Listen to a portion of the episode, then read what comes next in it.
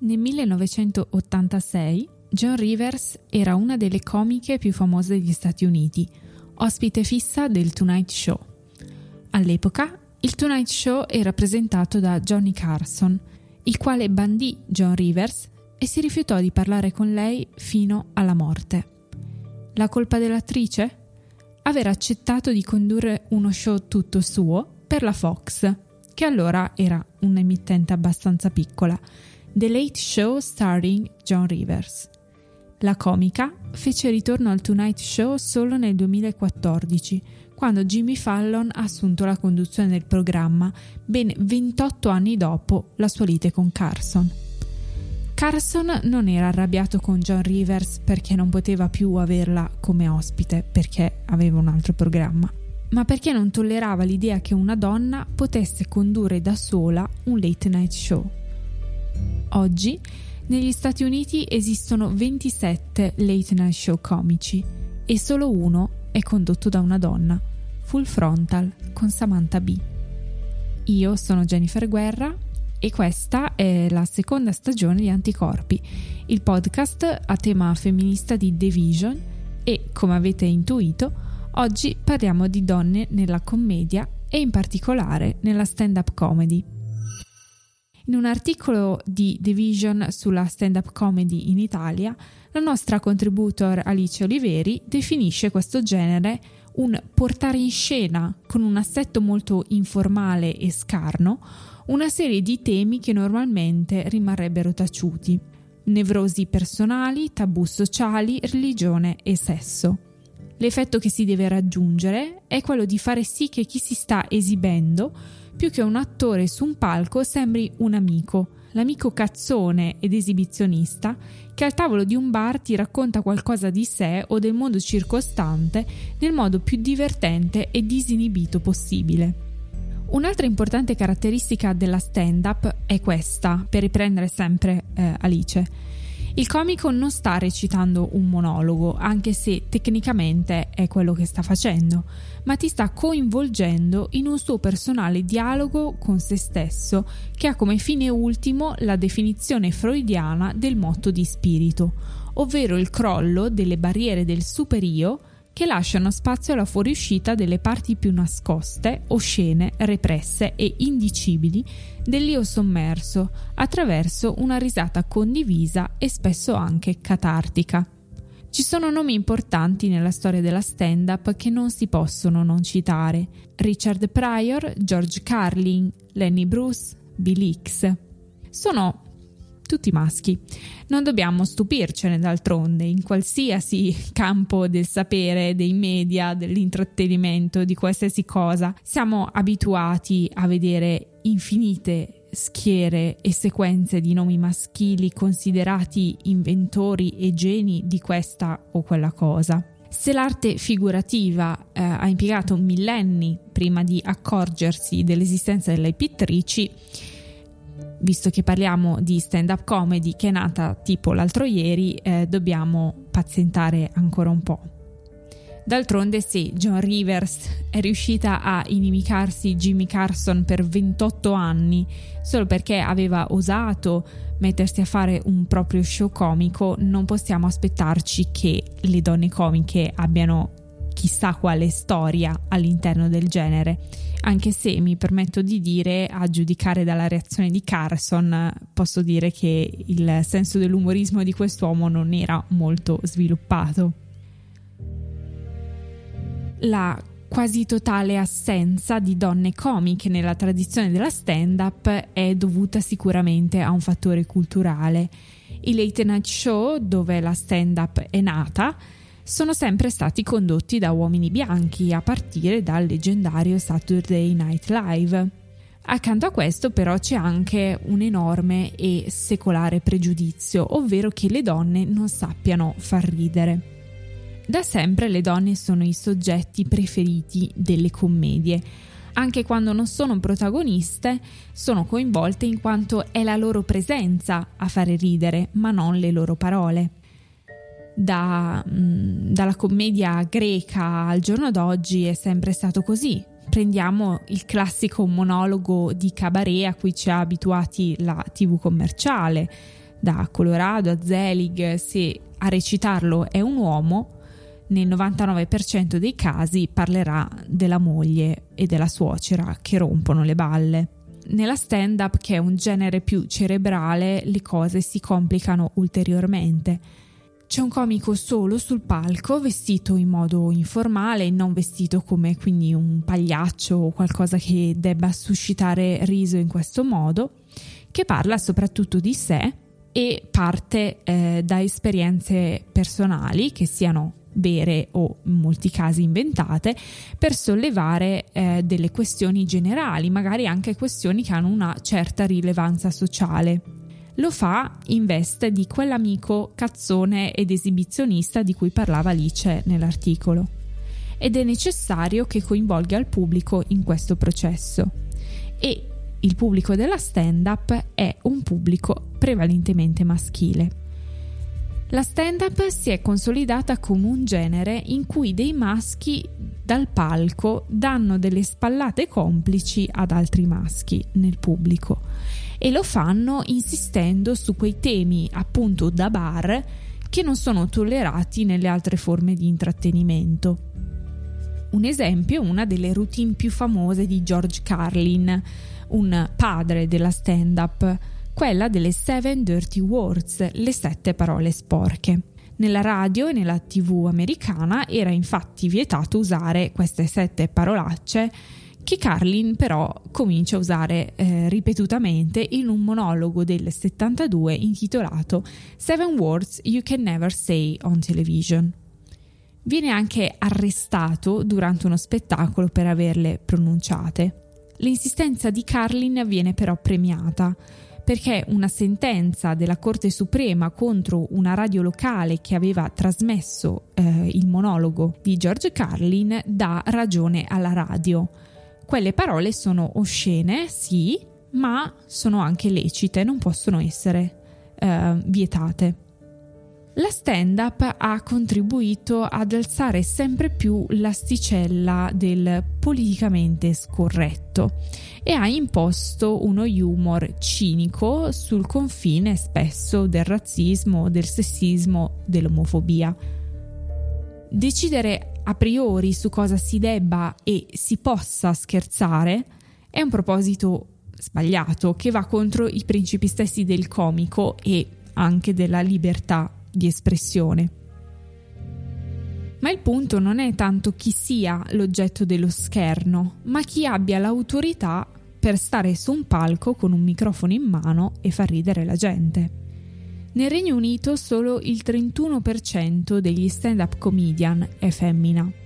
Nell'89 erano il 3%. Le donne che si esibiscono al famoso Carolines di New York non arrivano al 20%. A casa nostra, un esempio forse poco pertinente, ma non essendoci una scena stand-up, diciamo così rilevante come negli altri paesi, dei 78 comici di Zelig riportati su Wikipedia, le donne sono 11. Cosa cambia se a fare stand-up sono donne? Per alcune comiche la stand-up è un modo per affrontare quei temi che gli uomini non affrontano, e solitamente anche la società e i media tradizionali non affrontano. Usando lo stesso meccanismo di sovvertimento della narrazione di esperienze che a volte possono essere anche delle brutte esperienze. Un esempio è la commedia di Ali Wong. Ali Wong è una comica, un'attrice che è diventata molto famosa grazie allo special di Netflix Baby Cobra, uscito il giorno della festa della mamma del 2016. Nello spettacolo Wong è incinta di 7 mesi e affronta con molta ironia e scorrettezza i temi della gravidanza e del parto, temi solitamente edulcorati, esaltati, utilizzati per la retorica della maternità felice e quasi mistica delle donne, e le alterna con battute sul rimming e sul fare la cacca in ufficio. ma c'è anche un tema molto drammatico che è quello dell'aborto spontaneo, che viene trattato con la consueta ironia, riuscendo a far ridere lo spettatore anche quando viene raccontato quello che per Ali Wong è un momento particolarmente doloroso. Wong ha esordito però accanto a Amy Schumer. Amy Schumer è forse una delle comiche più famose in questo momento, che oltre alla stand-up comedy ha fatto anche un sacco di film e serie TV. La sua popolarità è esplosa nel 2013 con il programma Inside Amy Schumer su Comedy Central. Il suo stile è stato molto criticato sia perché è spesso stata giudicata come esagerata o inappropriata, sia perché alcuni suoi sketch sono stati giudicati dalle femministe sessisti o razzisti. Schumer, in una recente intervista al New York Times, ha raccontato che si sente sempre al centro dell'attenzione e del fatto che la sua resistenza alle critiche, alle quali ha sempre risposto dimostrando una grande sicurezza di sé, una grande autostima, è invece stata percepita come una prova della sua arroganza. Nell'intervista parla anche della sua amicizia con Lena Dunham, che anche lei è attrice comica e anche lei vittima di moltissime critiche e odio online. Ma perché così tante persone detestano le donne che fanno ridere? Perché se un uomo fa una battuta scorretta è un mito o sta facendo black humor, mentre se a farla una donna diventa esagerata o arrogante? C'è quest'idea comune che si insinua nella testa di molte persone che le donne non possano essere divertenti. E con divertenti non intendo una piacevole compagnia, ma intendo proprio essere buffe, ridicole, cazzone come le vuole la stand-up comedy, a volte irriverenti al limite del disturbante. Questo avviene perché l'umorismo, specie questo tipo di umorismo sboccato e cinico, non è previsto nella mistica della femminilità. Il riso e l'umorismo permettono di porsi in una posizione di distanza e quindi di controllo dalle cose. È una posizione di potere. Quando qualcuno fa una battuta sessista e ci dice di farci una risata, ci sta sottomettendo al suo potere non solo di poter ridere di un certo argomento, ma anche di avere l'autorità di decidere su che cosa si possa ridere. È esattamente lo stesso errore di chi vuole censurare una battuta. Interessante quindi ora spendere due parole sullo spettacolo di Hannah Gadsby, Nanette. Se ne è discusso molto dopo la sua uscita nel luglio del 2018. In Nanette, Hannah Gadsby, una lesbica non binaria originaria della Bible Belt australiana, riflette sul ruolo della commedia e del riso e ripensa alla legittimità dell'autodenigrazione. Ho costruito una carriera sull'umorismo autodenigratorio e non voglio farlo più, dice Anna. Perché capite cosa significa autodenigrazione quando viene da qualcuno che è già ai margini? Non è umiltà, ma umiliazione. Secondo Gadsby, le minoranze che fanno commedia si sono dovute ritagliare uno spazietto all'interno della narrazione dominante che ha permesso loro di esistere solo a patto che si presentassero come vittime e ridessero solo fra di loro e soprattutto di loro. Gadsby, in Nanette, ha rivendicato la possibilità di fare un umorismo diverso che non si basa più sull'autocommiserazione. È stato uno spettacolo molto significativo, quello di Nanette, e anche molto criticato, ma se a distanza di un anno ci sono ancora persone che si prendono la briga di parlarne ancora per criticarlo, significa che è stato un momento comunque significativo. Forse non avrà cambiato la stand-up comedy per sempre, come c'era parso all'epoca, però qualcosa, insomma, deve aver pur fatto. La critica che viene mossa a Nanette è quella di aver cercato di imporre un politicamente corretto nella stand-up comedy. Non so voi, ma io quando viene usata questa espressione politicamente corretto, nella maggior parte dei casi il mio primo istinto è quello di alzare poderosamente gli occhi al cielo. Perché quando una persona rivendica per sé o per la minoranza a cui appartiene il diritto di parlare in un certo modo di certe cose, non va sicuramente a ledere la libertà di quel 70 o 80% di comici maschi che ancora dominano e continueranno a dominare la scena per un sacco di anni facendo battute omofobe, transfobiche e razziste. Quando lo scorso luglio Louis C.K. è venuto a Milano a fare uno spettacolo, i biglietti sono andati sold out nel giro di poche ore. Louis C.K., lo ricordo per chi non lo sapesse, è un comico che è stato travolto dallo scandalo delle molestie legato al movimento MeToo, quando è emerso che si masturbava di fronte alle colleghe in contesti che si fa fatica a definire consensuali. Per un po' è sparito dalle scene e ora gira l'Europa con il suo spettacolo, che nonostante tutto sta andando benissimo. Chi vuole andare a vedere gli spettacoli di Louis C.K. lo va a vedere e chi non vuole non ci va. Nessuno ha contestato Louis C.K. incatenandosi davanti alle porte del Teatro Nuovo perché Louis C.K. non può fare quelle battute, non può più presentarsi in pubblico perché è un presunto molestatore. Più donne nella stand-up non significa meno Louis C.K. o meno battute sessiste, razziste o omofobe. Significa un'alternativa per noi che non le vogliamo ascoltare. Per parlare della questione abbiamo con noi Clara Campi. Clara è una stand-up comedian che ha vissuto a New York, dove ha frequentato l'American Musical and Dramatic Academy. Ha recitato in vari film indipendenti, in spettacoli off-Broadway e si è affacciata qui all'ambiente della stand-up comedy. Tornata in Italia, ha partecipato a varie trasmissioni televisive, tra cui Lucignolo su Italia 1 e Natural Born Comedians su Comedy Central. E oggi gira l'Italia con i suoi spettacoli Non sono femminista ma e È difficile essere facile, inseguendo il desiderio, forse utopico, di unire femminismo e senso dell'umorismo. Ciao Clara. Ciao Jennifer. Ci racconti un po' della tua attività? Ok, io faccio la stand-up comedian, definizione che in Italia a volte causa ancora un po' di confusione.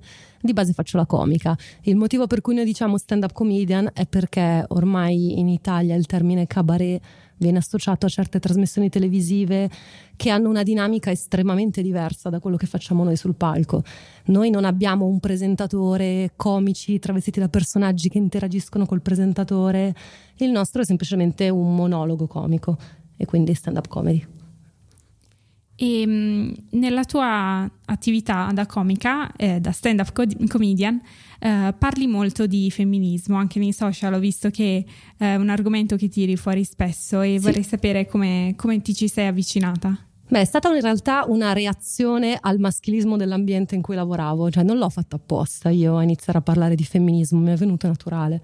Perché comunque quando scrivi i monologhi non è che ti metti lì e dici adesso scrivo un monologo su questo tema. Ti viene in mente qualcosa, la scrivi, la butti giù, e a me venivano in mente queste cose perché obiettivamente è un ambiente molto più maschilista di altri e quindi magari vivo le cose in modo molto intenso e allora voglio ribellarmi, e qual è il modo migliore di ribellarmi che se non riderci su? Appunto, dicevi in Italia la commedia è sempre stata molto sessista, cioè non so a livello di ambiente, però anche solo guardando i contenuti del classico cabaret a cui tu ti riferivi prima, penso alle classiche gag sul matrimonio, sul sesso, sulle relazioni, ha sempre avuto insomma questo sottotesto un po' sessista, misogino a volte. Sì, assolutamente. E tu, come appunto che vivi in questo ambiente, vedi dei cambiamenti in corso? Come sta in generale la commedia in Italia? Allora, Sì, ci sono dei cambiamenti in corso, ma come ci sono sempre dei cambiamenti in corso, in realtà non vedo tantissimo miglioramento. Secondo me c'è stato un miglioramento fino a qualche anno fa e adesso si sta riscivolando nel becero sessismo, non si è capito cosa è successo. Quindi secondo me in realtà proprio i contenuti, come dici tu, quindi i monologhi, le battute, sono molto spesso misogine per il semplice fatto che sono fatte da uomini.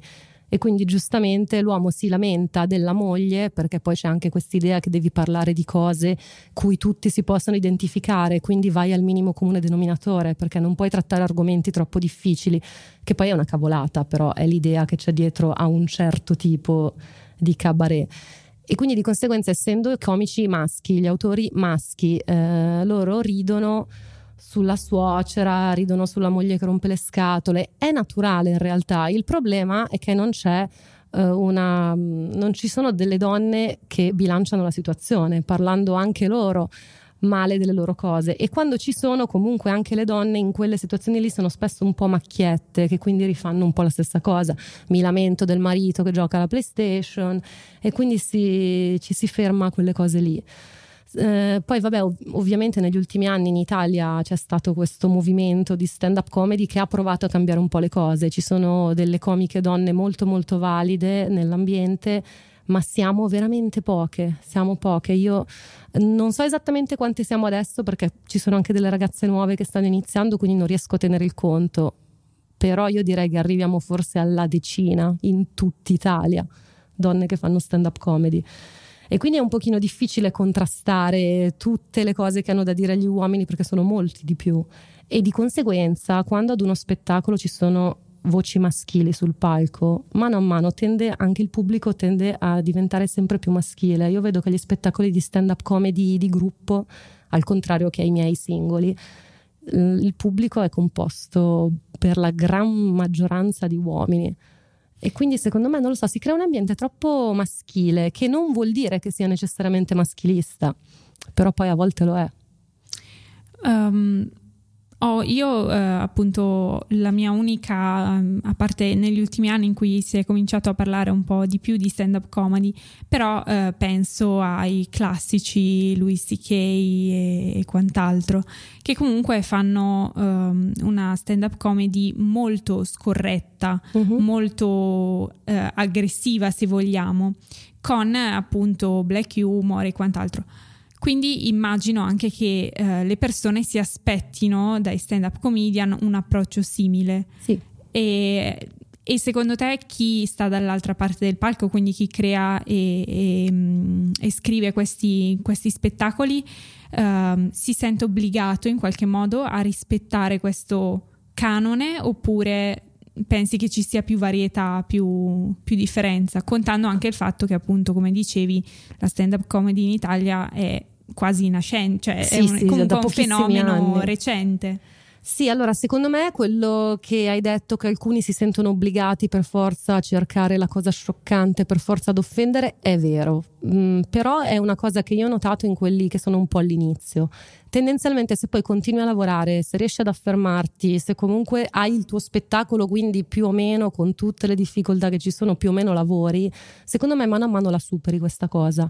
Quindi sì, secondo me alcuni comici subiscono questo, ma tendenzialmente se vanno avanti con la carriera lo abbandonano. È vero che c'è una ricerca di scherzare su temi tabù, ma secondo me è molto importante, dobbiamo farlo. Il problema è che dobbiamo scherzare su tutti i temi tabù. Non ho capito perché alcuni temi sono tabù, però va bene, e altri invece ancora danno fastidio. Secondo me bisogna veramente imparare a offendersi di meno intanto, e questa è una cosa che forse in modo sessista dico anche alle mie sorelle, anche a tutte noi donne, perché a volte io vabbè chiaramente seguo molte pagine femministe sui vari social, sono molto dentro quell'ambiente lì, concordo in generale con la maggior parte delle cose che vengono dette, però a volte si arrabbiano troppo per delle battute. Secondo me bisogna tener conto di chi sta dicendo la cosa sessista. Se la sta dicendo il comico su un palco, non arrabbiamoci fino a questo punto. È grave quando lo dicono in politica, è grave quando viene detto in posizioni lavorative. Sul palco ci sta, se un comico ti offende non ascoltarlo, se ritieni che abbia detto qualcosa di particolarmente offensivo rispondi con delle battute offensive anche tu e non lo so, e livella la cosa. E sempre collegandosi al fatto che ci sono poche donne che fanno le stand-up comedian, ci sono anche molti pregiudizi sulle donne e sul fatto che le donne non sappiano far ridere. Mm-hmm. E anzi, forse appunto perché sono sempre state il soggetto delle battute, cioè l'oggetto delle battute, sì, mai quelle che le fanno.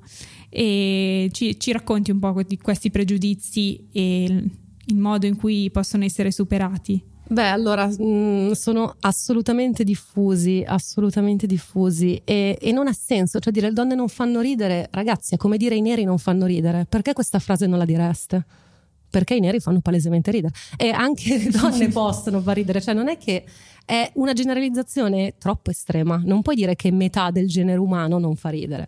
Poi bisogna anche però riconoscere il fatto che noi donne cresciamo, cioè noi da bambine così, viene un po' scoraggiata in noi l'indole buffona, che invece nei maschi viene spesso incoraggiata.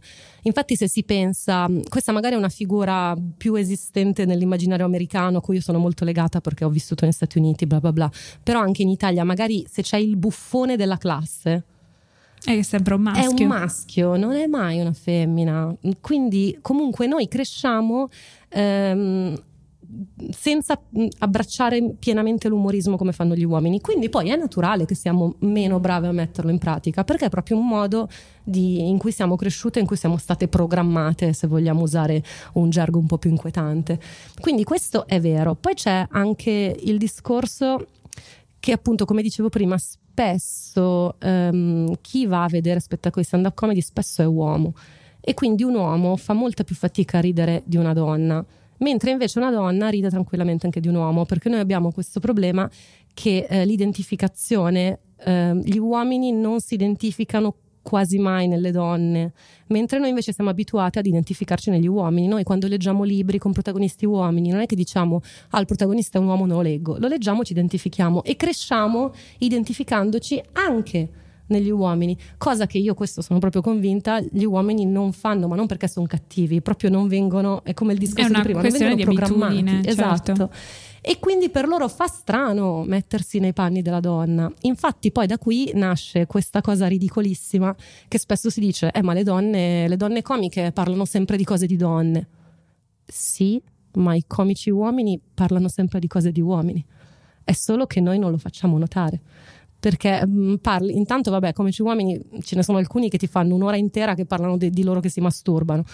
È una cosa da uomini perché sta masturbando se stesso, quindi è uomo. Se io donna faccio uno spettacolo intero sul fatto che mi masturbo, a parte che non me lo fanno fare, però a parte quello tutti dicono vedi, parla solo di sesso, parla solo di donne, cioè c'è proprio un doppio standard fortissimo che secondo me poi molti uomini non si rendono conto di avere, perché adesso non è che sono tutti dei pezzi di merda o cose di questo tipo, sono persone come noi, tanti, cioè sono brave persone. Mio Dio, sembro quelli che dicono non sono razzista, ma infatti io ho molti amici uomini, ci tengo a precisare, io ho molti amici uomini. No vabbè, semplicemente crescono in un modo diverso da noi, non sono abituati ad identificarsi nella donna, quindi trovano più difficile ridere di una battuta fatta da un punto di vista femminile. Il tocco di positività è che secondo me questa cosa mano a mano sta cambiando. Io noto che i ragazzi più giovani sono un pochino più aperti su questo aspetto e questo mi rende molto speranzosa. E ne abbiamo accennato poco fa, le donne comiche in Italia, quante sono, che cosa fanno e che tipo di comicità fanno, anche se immagino già che la risposta a questa domanda sarà che le donne fanno comicità esattamente come gli uomini, esatto. Cioè non c'è una specificità, però no, appunto a livello di un po' di demografia di comiche. Beh, allora se si dice comiche in generale, per cui si include anche quelle che fanno il cabaret che siamo abituati a vedere in televisione così, non so, cioè siamo parecchie se le conteggiamo tutte. Io dicevo meno di una decina nell'ambito della stand-up comedy. E, comunque chiaramente anche negli altri ambienti sono in nettissima minoranza. Io infatti sto facendo sta cosa da un sacco di anni, che mi sto salvando tutte le locandine di spettacoli comici dove ci sono solo uomini sulla copertina, e ne ho centinaia.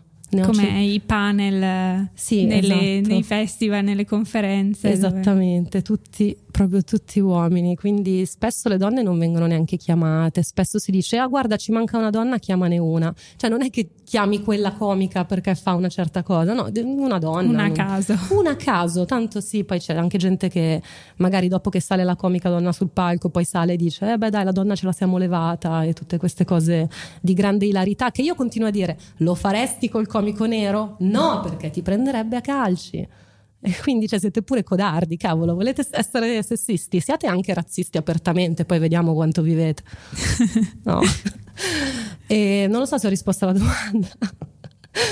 Comunque sì, siamo poche, ognuna fa quello che vuole. Io nell'ambito della stand-up comedy, quelle che conosco, obiettivamente non noto un punto in comune. Poi i miei colleghi lo notano, dicono: parlate tutti delle stesse cose, ma non è vero, non è assolutamente vero. Trovo comunque degli stili molto personali, molto diversi tra loro, ma esattamente come i maschi. Quindi dovremmo anche smetterla di, non lo so, di farci una guerra scema, che già siamo messi tutti male, cosa ci facciamo la guerra? E ci racconteresti qualche tuo spettacolo, insomma la tua attività proprio da stand-up comedian? Sì, allora io amo molto fare il mio spettacolo, quindi la mia ora di spettacolo ci sono solo io, perché comunque almeno so di avere il mio pubblico, che è una frase cui molti comici iniziano a ridere perché dicono: non è tuo il pubblico. Però vabbè, è una cavolata, perché ognuno ha i suoi gusti, e quindi se io ho persone a cui piace la mia comicità è ovvio che poi ci divertiamo tutti di più, piuttosto che fare gli spettacoli di gruppo, che come ti dicevo sono quasi tutti comici maschi, il pubblico è molto maschile. E con tutto che io non ho mai avuto problemi a fare degli uomini, anzi i miei fan più sfegatati sono uomini. Però vabbè, al di là di questo, io amo molto fare gli spettacoli singoli. Attualmente il mio spettacolo, che però sto facendo già da qualche anno, quindi tra poco andrà in pensione, Non sono femminista ma, che fa ovviamente il verso alla frase non sono razzista ma, che quindi non ha senso, perché se lo dici vuol dire che lo sei. E niente, uno spettacolo che in realtà non è che, detto così, sembra uno spettacolo che parla tutto di femminismo. No, è un classico spettacolo di stand-up comedy, sono monologhi, sono 6-7 monologhi tutti insieme, che quindi creano un'ora. Sono ovviamente collegati tra di loro da un filo logico, però possono anche essere presi singolarmente, e affronto varie tematiche. Sì, in realtà di femminismo ne parlo, ma ne parlo credo 4 minuti in tutta l'ora. E poi vabbè, è uno spettacolo femminista perché chiaramente l'ho scritto io, e quindi col mio punto di vista, quindi certo, direi che lo è. E niente, quindi c'è questo spettacolo che sto portando in giro abbastanza in tutta Italia da un po'. Probabilmente farò ancora delle date adesso a inizio stagione, e poi dopo riporto in scena quello che in realtà era il mio spettacolo precedente, che si chiama È difficile essere facile, che però è uno spettacolo un po' vecchio. Io sono molto maturata artisticamente in questi anni, e quindi non lo facevo più perché era una scrittura più immatura rispetto a quella che ho ora. Solo che mi piaceva veramente tanto il titolo, prima di tutto, perché non è difficile essere facile, è un titolo fantastico. È molto bello, sì. È riferito al fatto che io sono una ragazza facile, e questa cosa l'ho pagata carissimo tutta la vita e continuo a pagarla, e volevo parlare anche di quello. E quindi, dato che parlavo di queste cose, mi dispiaceva smettere di portare in scena uno spettacolo che poi è stato visto da poche persone, perché era uno spettacolo fatto anni fa, avevo meno seguito, avevo meno giro, e quindi l'ho riscritto. E adesso piano piano sto provando i singoli pezzi alle serate di open mic, per cercare di sistemarli, di adeguarli alla mia sensibilità comica attuale e non a quella di 5 anni fa. E quindi appena riesco a sistemare questa cosa lo riporterò in scena, e spero di riuscire a farlo girare tanto quanto l'altro, anzi spero di più. Grazie mille. Grazie a te. Questo era Anticorpi, io sono Jennifer Guerra, alla prossima puntata.